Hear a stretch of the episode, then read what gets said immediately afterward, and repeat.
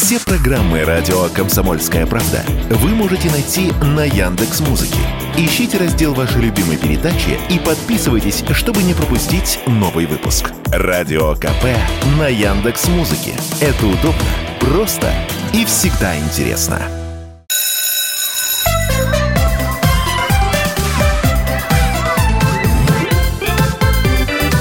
Родительский вопрос.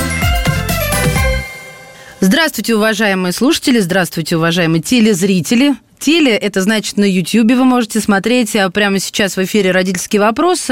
Я его ведущая Мария Баченина и автор-основатель программы и по совместительству соведущий мой Александр Милкус тоже здесь. Саша, здравствуйте. Здравствуйте, здравствуйте. Представьте, пожалуйста, ну, наших гостей. Во-первых, причина, да. А, на прошлой неделе, во-первых, был День российской науки. Во-вторых, завершилась абсолютно феерическая, на мой взгляд, а, история зимней школы плавучих университетов. Мы их, о них еще поговорим. А, но количество людей, которые самоходом, молодых людей, которые самоходом пришли заниматься совершенно э, непростыми э, делами и получать в общем, достаточно сложные знания, меня просто поразило. И Третье. На этой неделе, на прошедшей, а, состоялось вручение президентом премии молодых ученых и, и лауреатом премии стал Александр Сачев. И вот значит, он сегодня с нами в эфире, так же, как и Наталья Степановна. Теперь подробнее – Александр Осадчев, это лауреат Государственной премии для молодых ученых за 2022 год, доктор физико-математических наук уже, ведущий научный сотрудник Института океанологии имени Шершова РАН. Александр, привет. Здравствуйте. Мы, мы давно знакомы, поэтому, значит, вот, и чтобы не прыгать ты, вы, будем, будем на ты. Да, а, давай и, на ты. Да. И э, кандидат физико-математических наук, заместитель заведующего кафедрой термогидромеханики океана физтеха нашего прославленного, представитель рабочей группы по программе «Плавучий университет» Межведомственной национальной океанографической комиссии Российской Федерации, человек, который на своих хрупких плечах вынесла основную тяжесть организации зимней школы плавучих университетов Наталья Степанова, тоже сегодня с нами. Здравствуйте, Наталья, добро пожаловать. Ну, ну, первый вопрос у меня э, не по делу, но я его очень долго э, хотел задать Саше. Вот те, кто нас э, смотрит сейчас в YouTube, а, могут пристально вот вглядеться в Александра, а те, кто э, слушает нас э, в эфире радио, э, уж поверьте мне, у Александра такие фантастические дреды, фантастическая прическа. И вот с этой фантастической прической он и находился в Кремле, когда президент ему вручал премию. И даже, как я понимаю, кремлевский протокол а, не смог уговорить его. То есть костюм он надел, я его первый раз видел в костюме, но прическа была неожиданная. А, Саш, вот что означает вот эти дреды для молодого, но уже солидного доктора физико-математических наук, причем таким образом а, принципиально они были, что даже кремлевский протокол не заставил постричься. Да, Александр, они ничего не означают. А, с одной стороны, а с другой стороны, то есть э, дреды, которые, когда люди делают дреды, особенно раньше, э, всегда считалось, что это, но имеет какое-то там субкультурное, может быть, значение, какое-то это признак чего-то. Вот как татуировки раньше. Вот э, раньше все татуировки были со смыслом. А сейчас люди просто делают себе татуировки, и, и это ничего не значит, это просто для красоты.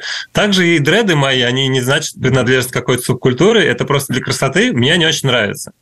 И э, я их сделал себе 7 лет назад, и э, мои, мои коллеги, когда и друзья, и знакомые, родные, они, конечно, удивились, когда я их сделал, но в целом привыкли потом.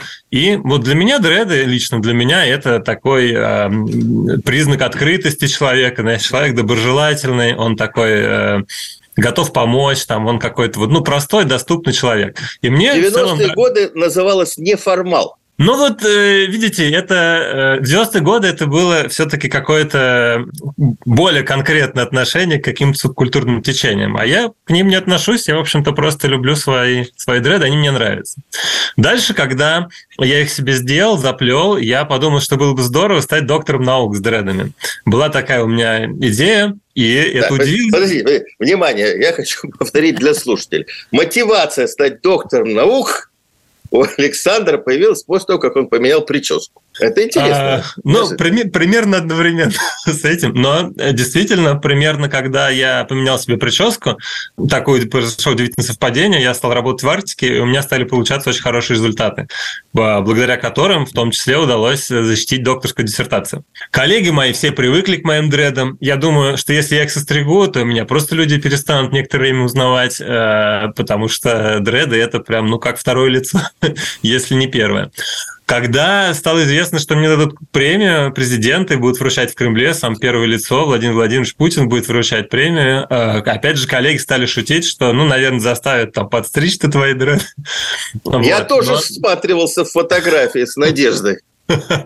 Но, во-первых, я думаю, что там уже знали, кто к ним придет, э, а во-вторых, э, на удивление, ну или не на удивление, мне было очень приятно осознать и столкнуться с тем, что никто мне ни слова вообще не сказал про дреды. Э, Все было максимально вежливо, солидно, с уважением, никаких, никаких вообще вопросов абсолютно не было. Хотя служба протокола администрации президента работает, конечно, суперпрофессионально, и я, естественно, с этим столкнулся, и я могу сказать, что все идеально, четко, профессионально было сделано. Дреды мои э, никого не, ну, наверное, заинтересовали, но слова никакого не было сказано. Когда я вышел из зала после окончания церемонии, тут же подошли люди, журналисты, стали говорить, а вот э, нам тут пишут, аватар пришел к Владимиру Владимировичу, как вы прокомментируете? Вот, но, э, конечно, в кулуарах это все обсуждалось. Ну, а ну Владимир и... Владимирович сам бровью не повел, а то, знаете, как всегда подходит... Видимо, его предупредили тоже. Я думаю, он знал, что будет э, перед его глазами, поэтому брови не повел. А уж какие-то такие детали оттенков эмоций я, к сожалению, ну, не могу интерпретировать. Понятно. Слушайте, отличная история, по-моему, для начала такая вот, э, такой какой-то глоток свободы, что ли, а то Саша так про кремлевский протокол, я про Александра Милкуса сейчас комментирую, такое ощущение, что привет из каких-то там, я даже не знаю, какого-то такого очень холодного и колючего прошлого. А чего вы ожидали, ну, Александр Приходилось бывать на таких встречах, и я помню... И вас заставляли бороду брить и национальность менять в паспорте так на время? Я вот не понимаю, ну как так? Мне казалось, это нормально сейчас. Пришел наоборот, посмотрите, мы все, все к нам в гости, да, как раньше, все флаги в гости к нам. А, слушайте, а я хотела, знаете, вот о чем спросить. А вот а, я, когда, когда мы вас представляем, а, вы очень молодой доктор физико-математических наук. И вот если я, например, какому-нибудь молодому человеку приведу вас в пример, мне кажется, он может мне ответить, и что? А можно я вам задам этот вопрос? И что? Ну, в доктор, да, ну, а, ну и что? И что дальше? Ну, понимаете, да, вот эти вот молодежные мои попытки задать подобного рода да, вопросы? Я понял. А, а то, что э, я занимаюсь деятельностью, которой я люблю, которая мне нравится, и это высочайшее удовольствие. Я от своей работы получаю огромное удовольствие. Я каждый день занимаюсь ей или прихожу на работу э, с радостью. Э, и я даже могу сказать, что Институт океанологии – это не просто работа, это и мой дом, э, в котором э, я работаю вместе со своими друзьями, э, в котором я прекрасно провожу время, и э, возможность, вот, вот этот доктор наук, это возможность э, делать какие-то сложные вещи, это возможность получать какие-то там дополнительные ресурсы, чтобы реализовывать свои мечты. Вот у меня есть по-прежнему мечты, связанные с тем, что я хочу в науке, там, с чем-то разобраться, какие-то вопросы решить, там, понять. И вот это вот э, получение нового статуса, и в том числе и премии президента, это, конечно, очень приятно, но это и возможность как бы лучше заниматься наукой и лучше свое любопытство удовлетворять. Mm-hmm, но, супер. но, но, Маш, все-таки программа у нас э, не научная, а образовательная. Но у меня профдеформация. Я же научную веду. Я понимаю. Ты ведешь еще программу передачи данных. Вот слушайте программу интервью Марии Бачейной с известными учеными. А я думаю, что и Саша с Наташей тоже как-то попадут в эту программу. Но, но сейчас у нас родительский вопрос. И, конечно, у меня э, важная тема – это воспитание молодых ученых, кто приходит в науку. Еще лет 10 назад, я думаю, что даже 5. Если вы спросите родителей, хотели ли бы они, чтобы школьники поступали в вузы и шли в науку, ну, 90%, наверное, сказали бы нет. Нет, потому что непонятны перспективы, невысокие зарплаты и так далее, и так далее. То, что вот сейчас э, происходит, на мой взгляд, очень интересная тенденция. Вот буквально сегодня пришли новые статистические данные. Институт Высшей школы экономики опубликовал э, данные 2021-2022 года о том, что у нас общая численность молодых ученых достигла 149 тысяч человек. Но имейте в виду, что у нас очень интересная э, градация. У нас почему-то молодой ученый считается до 39 лет. Видимо, в 40 лет он он сразу становится аксакалом, и, и все. И вот так вот будет. Ну, в общем, э, вот такая статистика. И э, уже почти 44% от всей численности научных сотрудников, исследователей в России это э, люди вот до 40 лет. То есть, по сути дела, в науку пришли молодые люди. Еще лет 10 назад, я еще раз повторю, да, э, вот найти в каких-то научных организациях ребят между 30 и 40 годами э, было очень сложно. Друзья, на мгновение прервемся и вернемся в эфир. Это родительские вопросы. Сегодня у нас в гостях э, молодой ученый-океанолог, лауреат государственной премии молодых ученых за 22 год Александр Асачиев, а также председатель рабочей группы по программе «Плавучий Плавучий университет Наталья Степанова.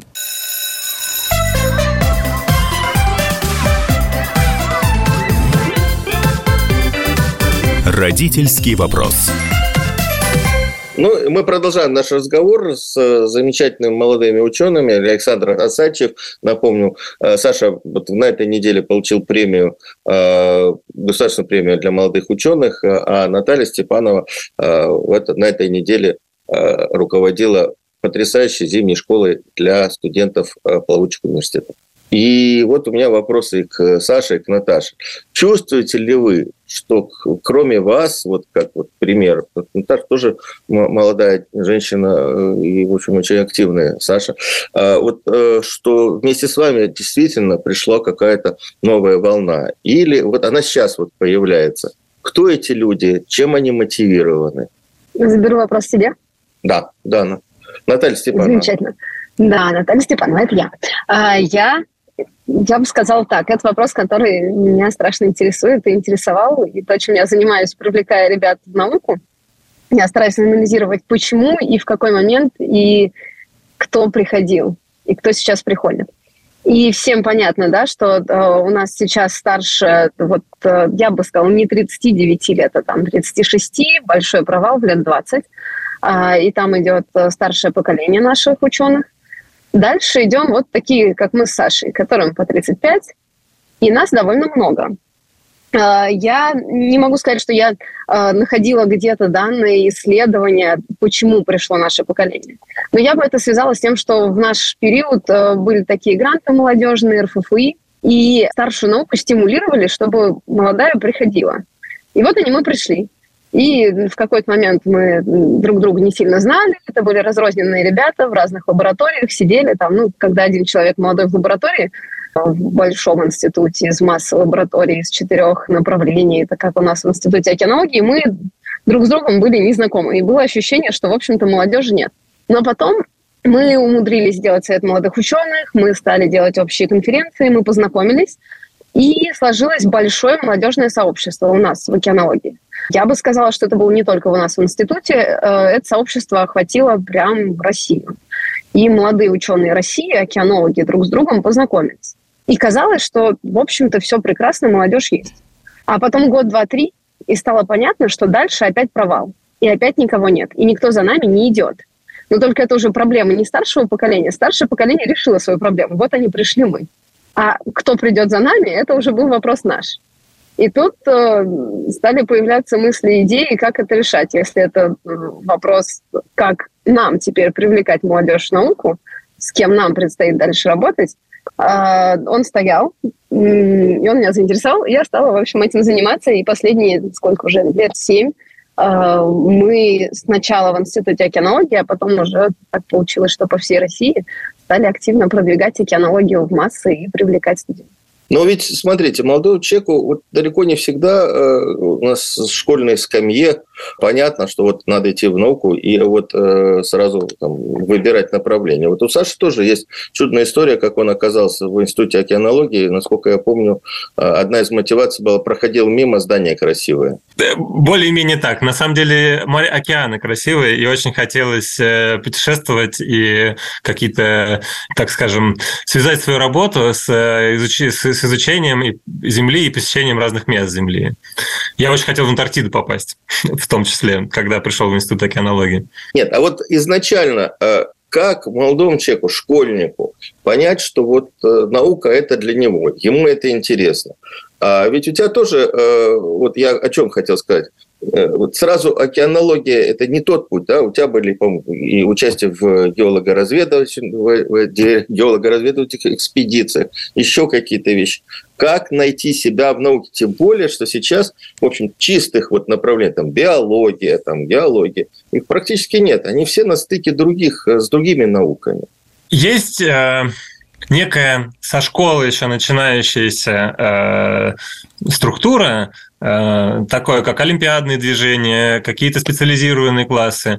Вот такие научные структуры, которые вовлекают, привлекают школьников в науку, они были выстроены прекрасно в Советском Союзе, и они сейчас э, продолжают расти и развиваться.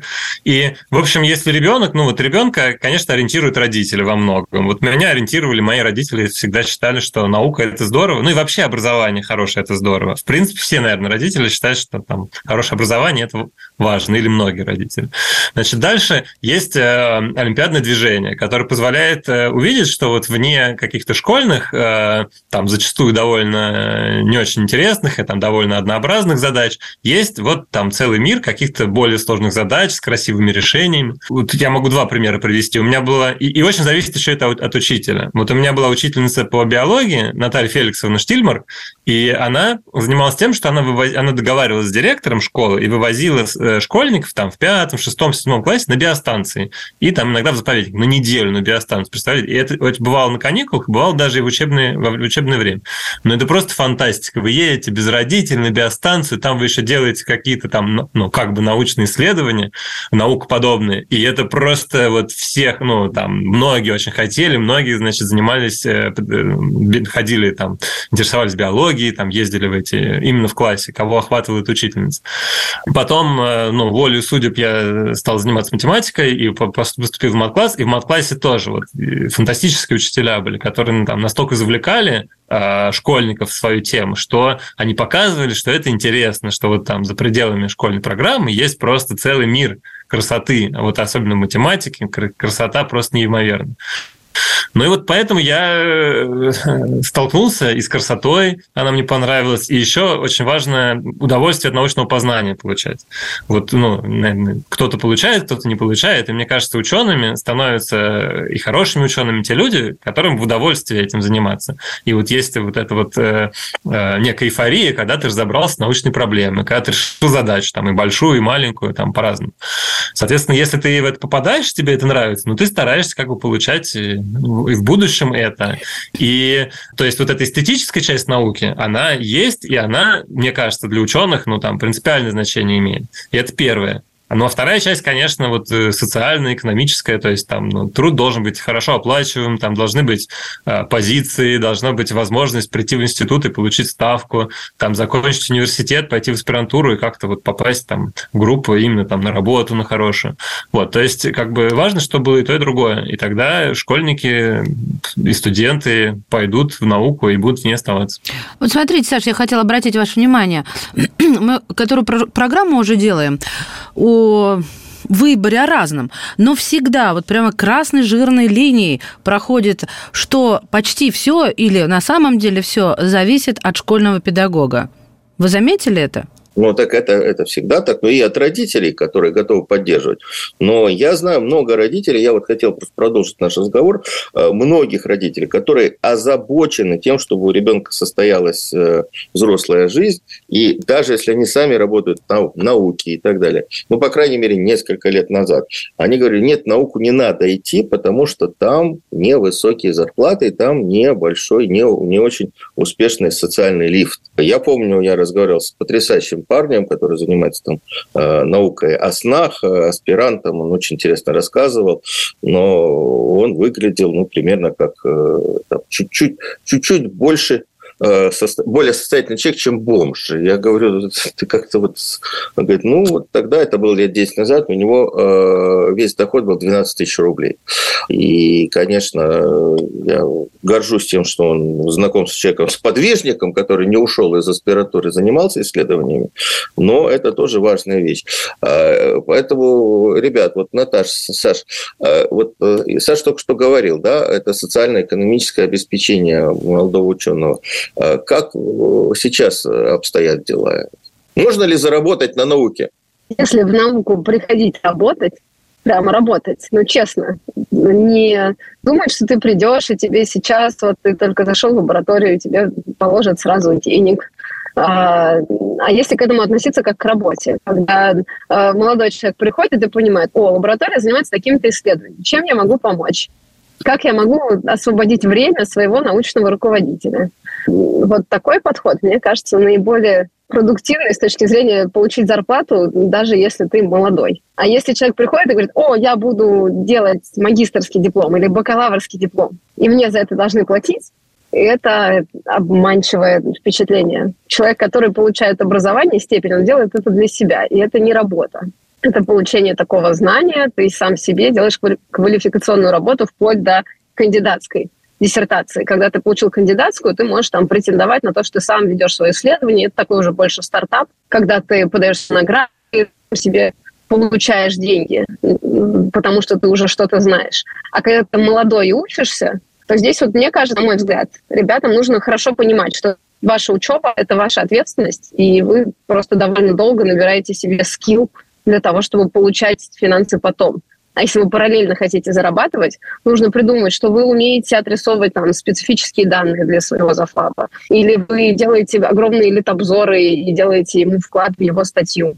И вот этот, мне кажется, так, если подходить с этой точки зрения, то можно начинать зарабатывать и пораньше. Но тут, наверное, Александр, как э, грантодержатель, лучше скажет про то, он готов финансово грант.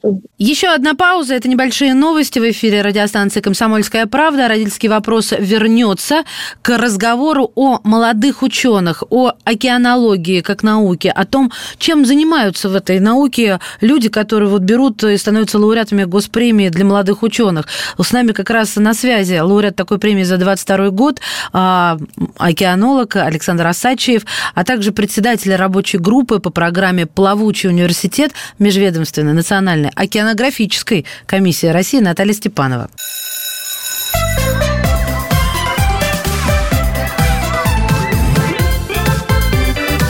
Родительский вопрос. Мы возвращаемся в студию. Напоминаю, что у нас сейчас наши собеседники – это Александр Асачев, океанолог, доктор физико-математических наук, а, молодой человек, сейчас 35 лет, столько же, сколько Наталья Степанова, которая руководит громадной программой «Большущий плавучий университет» в Межведомственной национальной океанографической комиссии России. Александр, вы, вы, вы молоды, а, и богатые – это вопрос. Молод, красив и богат. И красив – это было непрофессионально бы, с моей точки зрения, это я могу говорить. Сказать. Да, вы говорите, а то, получается, я клеюсь, а не беру интервью. Так вот, не исключая всех трех составляющих, Александр, вам хватает на жизнь? У меня все в порядке с моей заработной платой. Я могу сказать, полностью присоединяясь к словам Наташи, я могу сказать, что быстрее и больше вы, конечно, заработаете не в науке, а в чем-нибудь еще, в индустрии, в бизнесе.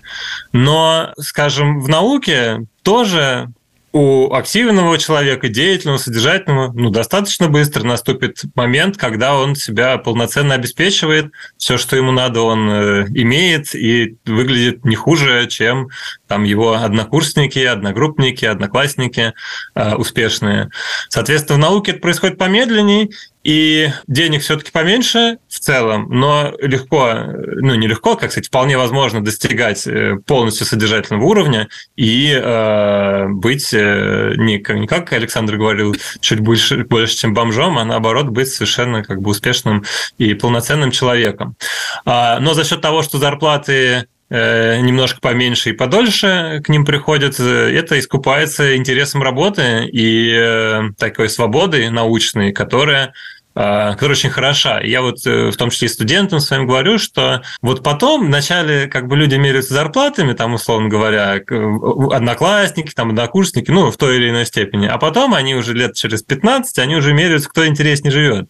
И тут-то когда ты говоришь, что ты океанолог, все говорят, вот это да, вот я тоже так хочу. Мне кажется, сейчас вообще возвращается вот эта а, привлекательность романтики а, людей в свитерах с оленями. Я специально утрирую, но чтобы все поняли вот э, тот штамп из моего, по крайней мере, а, прошлого. Ну, я говорю, окей, океанолог, еще кто-то, вот люди, которые в экспедиции... Бородатый геолог. Да? Ну да, да, Саш, вы меня поняли. Но я веду к тому, что мне, мне нравится, что это возвращается, что это действительно круто, и хочется с этими людьми говорить. Но вот я у Натальи Наталья хотела уточнить, после того, как она ответила на ваш последний вопрос.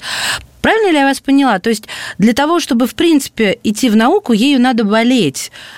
Туда пойти ради денег нельзя, ничего не выйдет. И вы об этом, об этом предупреждали, верно? Ей надо болеть настолько, ну, вернее, ее надо любить настолько, что ты ею болеешь. Вы знаете, я, бы, я не знаю, как будет дальше. Я знаю, что наше поколение, оно пришло не на деньги, и мы невероятно ей болеем им нам нравится, и мы пережили, да, эти голодные годы, нам как-то помогали наши научные руководители. А, и из поколения, которое сейчас вот между 30 и 40, у нас все, кто остались, это не, вы не представляете, все, кто старше, это все люди, которые очень любят науку. А сейчас мне кажется, что с деньгами чуть попроще, что все так сильно заботятся о молодых, все стараются им там по копеечке, по две, по пять э, выдавать. И вот тут уже становится вопрос, а кто теперь останется в науке? Такие же э, э, горячие Серебряники, люди. да, которые вот... Без... Или, да, да. которые на все готовы. Или уже это будет э, такая профессия, которая модная, которая ну, то, за что мы боремся, чтобы в, в океанологию, да, мы своей науке, чтобы туда шли, чтобы это было классно. Но что мы из этого получим, я вот пока не знаю. Ну, к нам к нам создался конкурс. Это здорово. Это означает, что можно выбирать из ребят, которые ну, там, инициативнее, интереснее, а с большей хваткой хотят этим заниматься. Но всегда есть вторая сторона, потому что они с таким же энтузиазмом могут раз и переключиться на что-то другое. И это вот для меня открытый вопрос, э, что, что будет дальше. Ну, после того, как сейчас нам сильно, мне кажется, в принципе, в стране помогают молодым ученым уже не я, первый я, год. Я хотел бы, знаете, такую ремарку сделать, тоже интересная вещь. А, я а, вернусь к э, статистике, которую сегодня опубликовала Высшая школа экономики, Институт статистических исследований экономики и знаний. Очень интересно, э, обратите внимание, что среди принятых на работу в 2021 году молодых исследователей почти 55% закрепились в предпринимательском секторе. То есть это не вот то, что мы понимаем, наука, это научно-исследовательские институты, э, далеко не все отремонтированы, отремонтированы, какие-то лаборатории, где э, то новое оборудование, то не новое. А, в принципе, наукой стали заниматься уже и производственные э, технические предприятия, вот мы можем назвать Центр морских исследований МГУ, который э, и наукой занимается, и производственным компаниям помогает, и, в общем, там очень активный молодой коллектив. 22%, 23% пришли в государственные институты и 22% делают науку в системе высшего образования. То есть вот э, пирамида, которая у нас была, в которую мы заезжали, в, реформируя систему образования в 2000-х годах, когда а, вообще вузы не воспринимались как некие научно-исследовательские э, центры, лаборатории, а, а теперь занимаются серьезной наукой. Это а, когда промышленность занималась собственной наукой, вкладывая деньги в развитие науки для того, чтобы развиваться самостоятельно. Вот, этот, э, вот эта тенденция уже переломлена, она, она произошла. И вот судя по вот этим э, цифрам, и понятно, что если ученые работают в предпринимательских структурах, они вкладывают э, деньги в экономику, то есть они вкладывают свои силы в экономику, экономика им оплачивает. Вот это вот э, то, что мы сейчас видим. Вы так все задумались. И это вообще сейчас в России это ключевая проблема, которая ставится и которая обсуждается. Э, это как из науки получать пользу.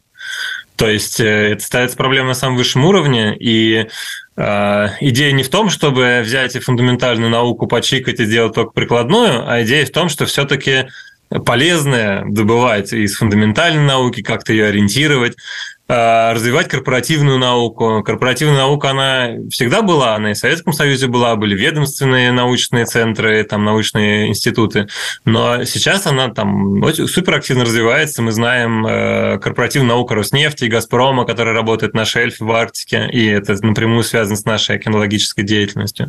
И, но вот как бы там в США, условно говоря, люди умеют хорошо продавать, люди умеют хорошо из идеи доводить ее до ума, там, до серийного производства, до продукта до конечного, там его рекламировать и продавать. Но это как бы просто медицинский факт. А в России это немножко вот проваливается. И, но вот такая вот консолидация, которая сейчас происходит вокруг этого вопроса, вот э, то, что вы, цифры, которые вы привели, она вот говорит о положительных сдвигах в эту сторону. Что действительно, э, просто что-то придумать – это хорошо, но должен быть еще и желательно, чтобы в голове было понимание, ну, может быть, это как бы и полезно будет и потребителю, а как это доводить, а как это, в общем, а, ну, делать конечным продуктом. А, я вернусь в сторону образования. А, вы сказали, что очень многие ушли в как сказать, в не коммерцию вы назвали, предпринимательский а вот сектор. Пункт, предпринимательский сектор. Мне кажется, что люди, которые идут изначально по траектории академической, да, и, и узнают, что такое познание, как э, происходит, э, в общем-то, исследование, они умеют видеть цель они умеют понимать, что было сделано до них, а что нет, и они умеют до этой цели ставить аку- аккуратные задачки. И просто эту систему, эта система э, исследования, ну, каждое исследование делается по определенным шагам. И если просто взять эту систему и перенаправить в абсолютно любое другое русло, это люди, которые умеют получать результат. Они знают не как, ну, как бы не ждут задачки, которую аккуратно выполнят и ждут следующей задачки. Они умеют работать самостоятельно. Это, в принципе, очень хорошие боевые единицы. Все, спасибо. То есть это уже просто э, сформированные ученые, не просто он на облаке сидит. Это исследователь, который понимает, если он занимается этим, как это можно внедрить, как это можно использовать в жизни. Я бы сказала, что это человек, который в совершенно любой профессии – может э, достичь хороших результатов, потому что он понимает, э, как можно как можно увидеть цель и аккуратно до нее дойти и сделать, э, ну, сделать результат. Вот. Это не каждый умеет.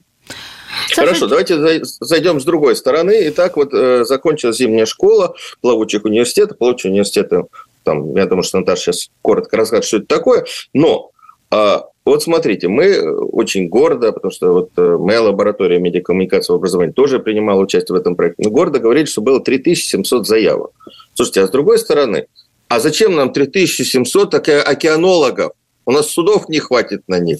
Что это за люди? Вот, Наташ, вот с твоей точки зрения, кто эти ребята? Кто вот эта юная поросль, которая вот э, готова выйти там, не знаю, исследовать Арктику, Антарктику, Черное море, Балтику?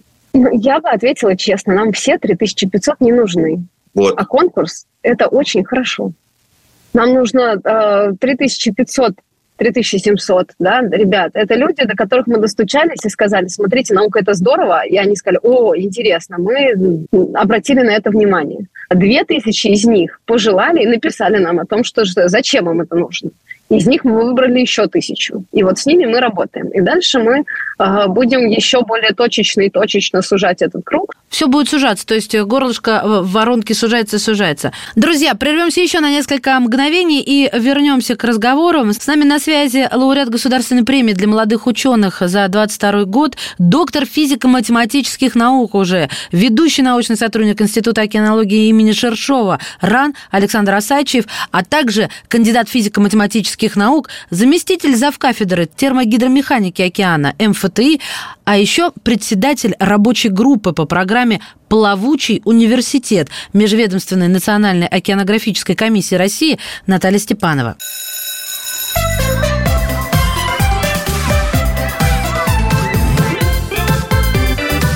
Родительский вопрос. Итак, у нас последняя часть нашего разговора. А, в студии вместе с нами Мария Бачинина, Александр Милкус, Александр Асачев, молодой ученый, только что получивший из рук президента государственную премию для молодых ученых за 22 год, и Наталья Степанова, кандидат физико-математических наук, человек, который занимается организацией плавучих университетов в масштабах всей нашей страны. Можно я теперь все-таки задам вопрос, Саш? Да. Да. Государство вот тратит деньги на изучение океанов. А, знаете, я однажды такой вопрос задавала астрофизику. Но сейчас а, вот такой вопрос я бы ему не задала, потому что мне стало понятно в силу популяризации. Потому что появились, есть, есть океанологи, зачем астрофизики? Я сейчас объясняю специально. А, но для меня, например, был бы актуален вопрос, тем более, если мы говорим о привлечении молодежи, в эту сферу. А, а зачем, зачем э, на вас тратятся деньги? Вот зачем? на изучение, вот на, на науку океанологии. Даже вот люди не понимают, что это такое. Ну, уходите вы в море, что-то там пробирки, я не знаю, там воды набрали. Зачем это все? Черпаки кидают. Да, ужас. простые люди слушают нас и действительно имеют право задать этот вопрос. Ведь это очень дорого а, все. Это очень. действительно очень дорого, но в случае океанологии, э, океанология имеет просто непосредственное прикладное значение для хозяйственной деятельности человека. Вот астрофизика и математика гораздо более фундаментальны. Океанология, ну вот человечество очень связано с океаном. Человечество живет на берегу океана в большом количестве, оно использует океан как транспортные маршруты, оно использует океан как источник э, рыбы, источник пищи, добывает полезные ископаемые в океане. И э, это, во-первых. А во-вторых, океан – это такая стихия, это опасное место, это место, где происходят катастрофы, это место, где происходят шторма, это место, где происходит цунами, где происходят какие-то ну, другие катастрофические явления, которые там, наводнения, вызванные повышением уровня моря краткосрочными. Соответственно, это все надо понимать, э, это все надо изучать, чтобы правильно ловить рыбу, чтобы правильно, безопасно прокладывать маршруты, чтобы э, вовремя узнавать, когда будет цунами и, и делать какие-то э, прогнозы, чтобы получать энергию из океана. Достаточно, мне это... хватило, Саш, правда, достаточно. Но это правда важно говорить, чтобы я никого не хотела обидеть своим вопросом, сразу говорю. И мне кажется, он объективно. Вот еще один вопрос. А молодые... Нет, подожди, вот можно я э, такой образ, мне его как-то подкинул э, исполнительный директор Центра морских исследований МГУ Николай Шабалин. Э, мы сейчас о Мировом океане знаем гораздо меньше, чем о в окружающей космической среде, о космосе, о звездах и так далее. 20-25% нам, в общем, понятно, что происходит в океане. А мы живем, в общем, на планете, мы не в безвоздушном пространстве живем.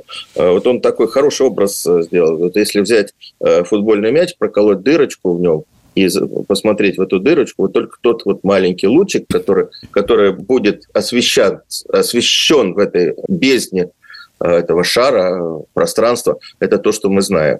Это фантастическая вещь. Но мы не знаем планету, на которой мы живем. А она больш, большей частью, как известно из курса школьной географии, покрыта морями и океанами. Молодые ученые, которые приходят, а что им позволяется? Насколько интересна их деятельность? Или же они вот подносят патроны и моют пробирки? Как, О, хороший вопрос. Как да. Саша вот сказал, нас... за аксакалами. Слово-то какое выкопал. Откуда да, вы берете В советское время приходившие, приходившие в редакцию стажеры журфака, они занимались в основном тем, что бегали за пивом старшим.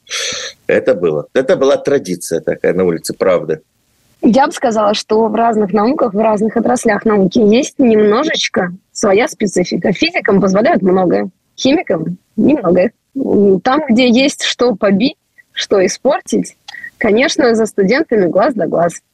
А там, где есть воля и свобода в использовании там, численных моделей, написания формул, студент может быть полностью свободен и приносить результат. Ну, прекрасно. Ну, давайте пока вот маленькая пауза. Я все-таки напомню, что э, мы часто используем в нашей программе словосочетание «плавучий университет». Это не тот университет, который вот э, настоящий, большой, и, там, э, с колоннами, но его поставили на плот и куда-то пустили э, плавать.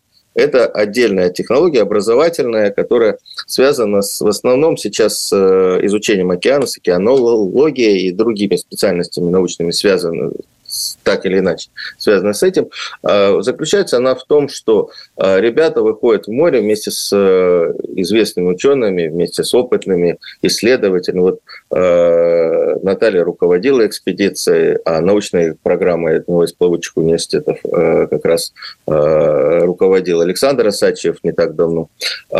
Тут важно то, что эта система, она, это не просто практика, это система, когда ребята уже на берегу, как раз вот в формате зимней школы, думают о том, какие они исследования будут проводить. Они проходят э, вместе с такой школой молодого бойца, вместе с опытными учеными на судне, а потом как раз пишут научные статьи. То есть это полный цикл, который выражается формулой обучения через исследования.